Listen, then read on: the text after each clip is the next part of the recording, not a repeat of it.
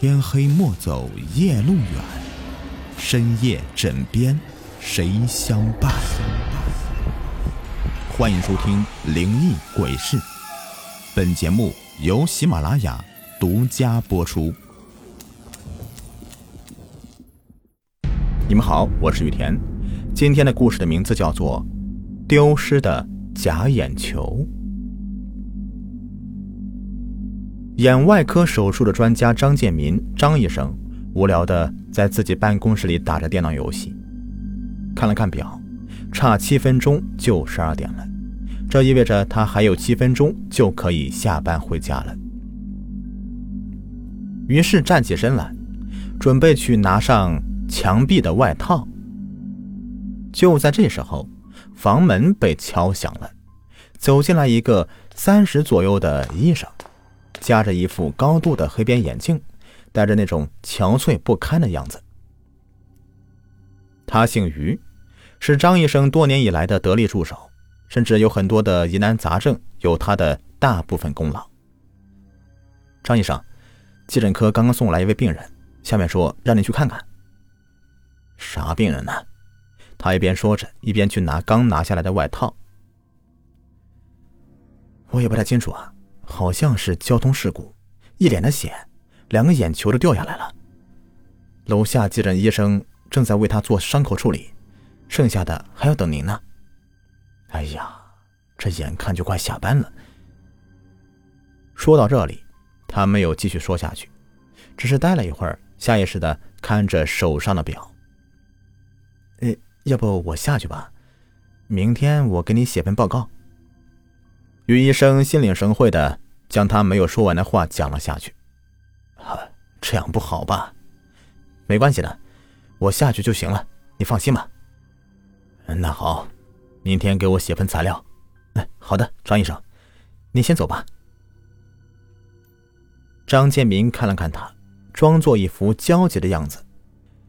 哎呀，这要不是家里有事儿，我也……哎，一边说着，就往外面走。临走时，他看了看于医生，说道：“有什么事的话，给我打电话呀。”“哎，好。”张建民坐着电梯下到一楼的急诊科，那里正有几个医生在抢救一个人。他暗自偷笑着，觉得自己简直是聪明极了。叮铃铃，一阵急促的电话铃声之后，这已经是第二天的清晨了。睡梦中的张建明被叫了起来，他揉了揉惺忪的睡眼，又看了看床头柜上的立钟，不由得暗自谩骂起来：“哎呦，这才六点，谁这么缺德啊？”于是拿起听筒：“喂，是张医生吗？我是小鱼，出事了，你马上过来一下。”电话那边透露出了一种焦急的声音：“呃，怎怎么了？”昨天在给那个急救患者装完眼球以后，好几副假眼球竟然不翼而飞了。怎么会这样？我昨晚走的时候还好好的，今天怎么就……我也不知道吧。行了，张医生，你快过来看看吧。好，你等我，我马上就到。电话被挂断的一刹那，张建民马上就去穿自己的衣服，毕竟假眼球丢失事件是可大可小的。直接关系到他未来的前途。六点二十分，张建民赶到了医院。刚一进门，于医生就跑了过来，带着一种极为严肃的表情，看来事情定是不小。于医生带他走进了存放假眼球的房间里，看着里面的几件摆设，均是原封不动的，只是一半眼球不见了。他开始有些丈二和尚摸不着头脑了，于是转回头看着于医生：“啥时候发现的？呃，就是今天早上。昨儿个，谁是最后一个走的？是我啊。你？”张建民皱了皱眉头，看来所有的思绪在他脑子里早已是一片空白了。他没有接这个问号继续问下去，只是轻轻的叹了一口气，说。这事儿还有别人知道吗？没有，于医生的回答显得很干脆。好，你做的很好。”他表扬了一下，心中那块大石头也随之放了下去，然后又用一种几乎听不见的声音对于医生说：“现在，这事儿只有天知地知，你知我知，你明白我的意思吗？”于医生当然清楚这里面的细节了，自然是没有多说什么。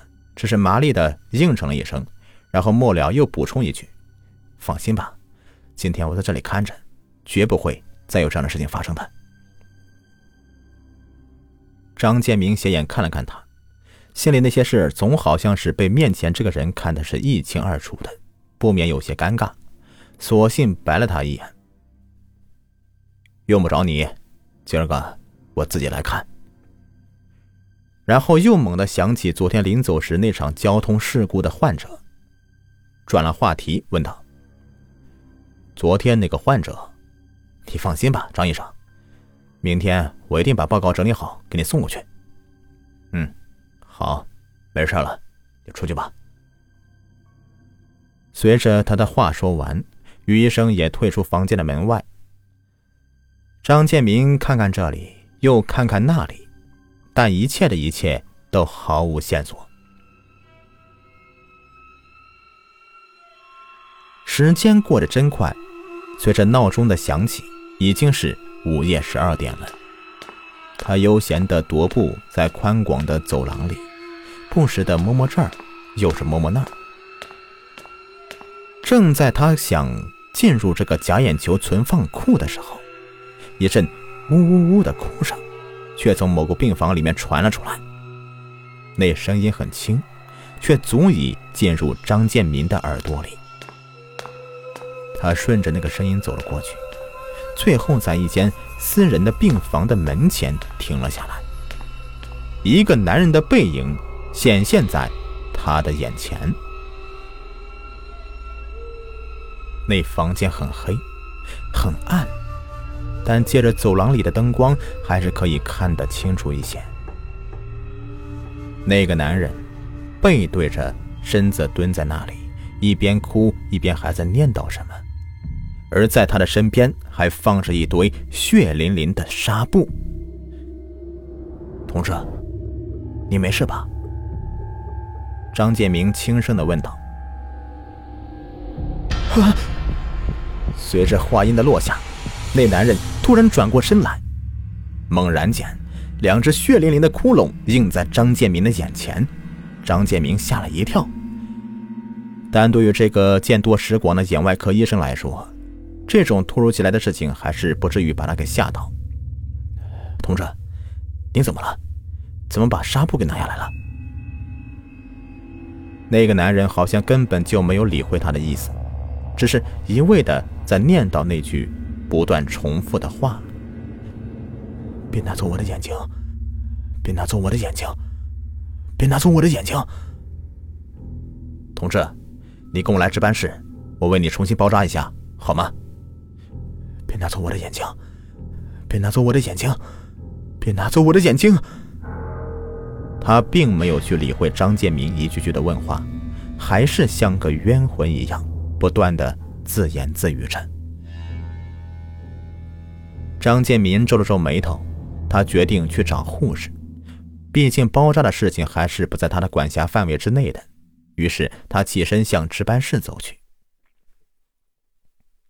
一个护士正在值班室里悠闲地看着杂志，看见他走过来，立刻站起身来，将杂志藏在身后，微笑地问着：“什么事啊，张医生？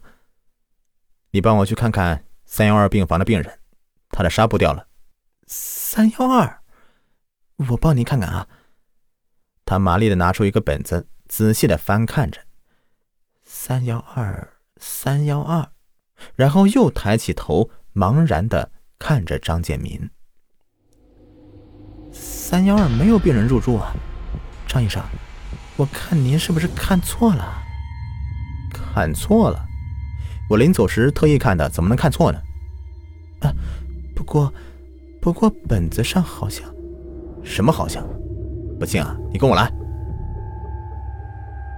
护士走出了值班台，随着张建民向三幺二那边走过去。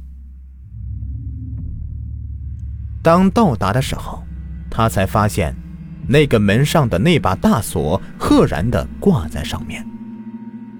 他感觉很尴尬，但感觉更多的却是淡淡的那种恐惧感。他不断的点着头，示意自己的疏忽大意。护士白了他一眼，又向值班台走过去，张建民也跟了过去。整整一个晚上，张建民都没敢走出值班室半步，困了也只是小睡一会儿，但也不敢睡得太死，耳朵还是不断的听着走廊里的声音。天终于放亮了，张建明就披上外套往家跑，刚一进屋便软弱无力地躺在床上，正想酣然入睡，那惹人心烦的电话铃声又响了起来。好半天，他才拿起电话。喂，谁呀？是我啊，张医生，我是小鱼。小鱼啊，啥事啊？张医生，你昨天有没有看好假眼球存放库啊？一听这话，张建明立刻精神了起来。怎么了？昨天我没看到有人进来呀，值班室只有我和一个护士，而且还整夜没睡呢。不会吧？今天一早我查看存放库，那里面一副眼球都没有了。啊？不会的，你等我，我这就过去。撂下电话，张建民就赶了过去。刚一进办公室的房门，于医生就跟着走了过来，手里拿着一份报告，一脸焦急的样子。张建明迫不及待的询问起眼球丢失的事情：怎么搞的？一连两天了。所有的眼球竟然一个也不见了，张医生，我也是一直没搞清楚。不过，不过，不过啥呀？我告诉你，要找不到那些假眼球的话，咱俩谁都别想再干下去了。我知道，这几天我一定会尽力去查的。于是，于医生突然把话题转了一下，接着说：“今天晚上是您的夜班，我看你是……”昨天晚上一夜没睡，要不今天晚上就由我来当班吧。用不着，你做好你的本职工作吧。然后又看了看于医生手里的报告，说道：“你把报告放下吧，没你事了，你出去吧。”好，张医生，你休息一下吧。嗯。啪的一下，房门被轻轻的带上了。张建民顺手将报告拿在手里，随意的翻看起来。其实，他的心里根本就没在这个报告上。刚想把它收放起来，一张照片却引起他的注意。那是那位患者的照片，上面这个人好像在哪里见过似的。仔细的想一想。那照片上的人竟然和昨天夜里那个怪事中的人有几分相像，简直是越看越像，就好像是一个模子里面刻出来的。不觉得手一抖，将报告掉在地上。又是一个午夜了，钟声敲响了整整十二下，张建民的身子竟然好像有些不由自主起来，他想去。三幺二病房，看个究竟。但是巨大的恐惧感又占据了他整个心灵，又好像是某种莫名的冲动。许久，他下定决心，准备亲自去看看到底怎么一回事。走到了三幺二病房的门前，昨天门上的锁竟然不知去向了，门被虚掩着。只留下一道细小的缝隙，他透着那个缝隙向里面查看着，但是里面是黑漆漆的，没有半丝的光亮。想了许久，他才狠狠咳嗽一声，走了进去。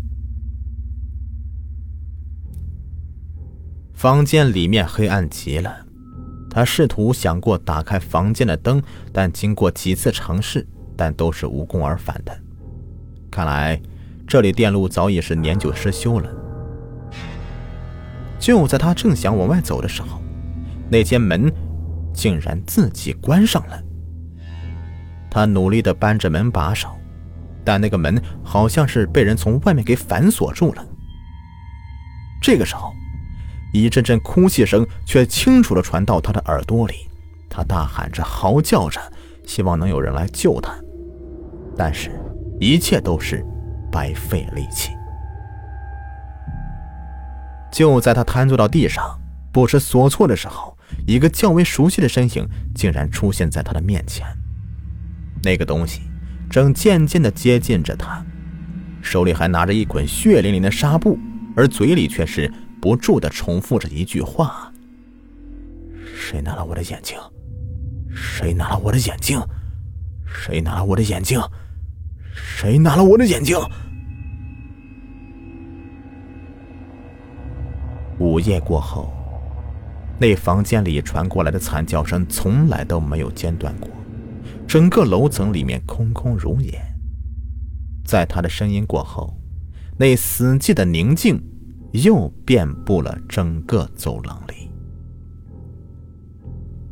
第二天，张建民的尸体被发现在三幺二病房里，死亡的原因是推断为急性的心肌梗死。以后的不久啊，所有丢失的假眼球也全盘的寻回。而于医生也顺理成章的接替了张建民的位子，那是上级对他找回所有失窃假眼球的一种奖赏罢了。好了，本期故事已播完，感谢收听，喜欢的话别忘了订阅收藏，下期再见，拜拜。